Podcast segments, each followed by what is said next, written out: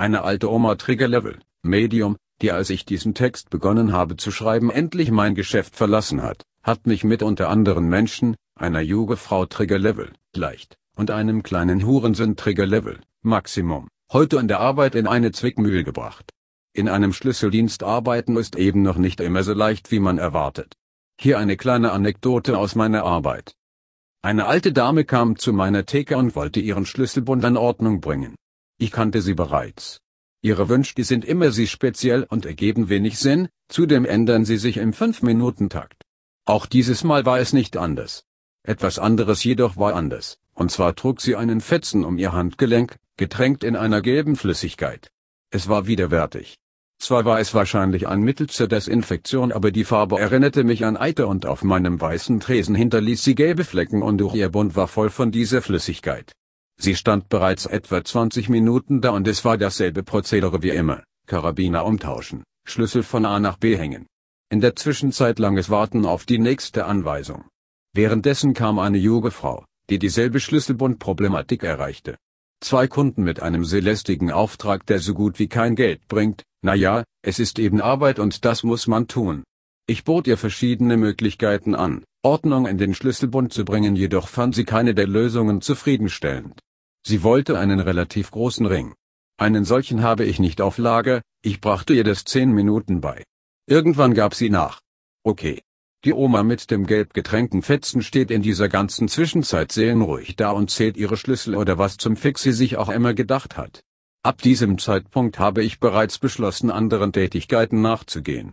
Ich gehe ab und an zu der Oma hin um zu überprüfen ob sie meine Hilfe braucht, meistens nicht aber manchmal gibt sie mir eine Kostprobe ihres Gedankengangs bezüglich ihres Schlüsselbundes. Okay, gut.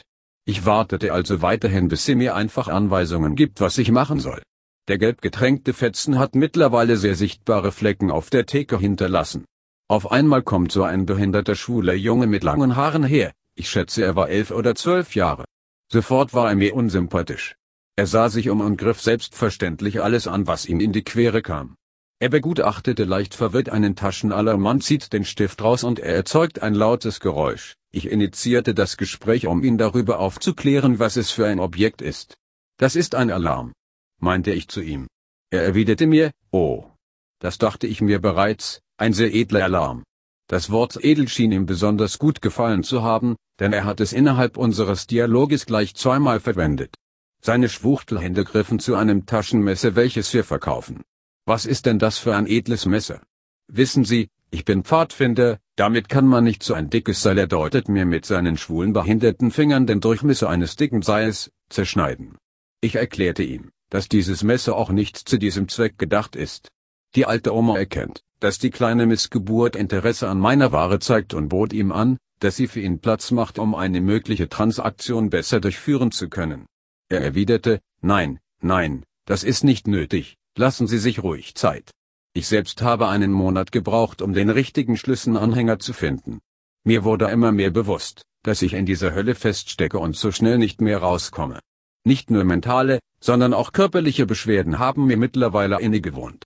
Ein leichter Tremor, ein dezentes Schwitzen. Jedoch dann, nachdem er mir etliche andere belanglose Fragen gestellt hat, bekam er einen Anruf auf seinem Handy. Während es läutet blickt er mich an und sagt, oh, das muss mein Manager sein. Verdammt, schon wieder. Ich hab nicht mal mehr was gesagt, was hätte es denn auch zu sagen gegeben. Dann ist er weggegangen und hat das Handy noch läuten lassen ohne abzuheben. Dass der Anrufer sein Manager war erschien mir doch unwahrscheinlich. Jedenfalls ist die Oma mit dem immer noch gelben, widerlichen nassen Fetzen, der um ihr Handgelenk gewickelt ist, keinen Zentimeter gewichen. Die Theke war mittlerweile einfach nur noch gelb.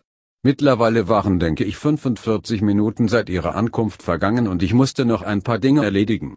Also habe ich mich aufgerafft und ihr zu erkennen gegeben, dass ich langsam weiter tun muss. Wissen Sie schon, was Sie brauchen? Ich muss langsam weitermachen. Diese Worte waren nützlich denn sie hat sich tatsächlich noch entschieden, dass ich einen Ring auf ihrem Schlüsselring dazu hängen soll. Keine Ahnung wofür. Sie ist dann gegangen, hat mir 5 Euro Trinkgeld gegeben und sich bei mir bedankt. Ich mich bei ihr.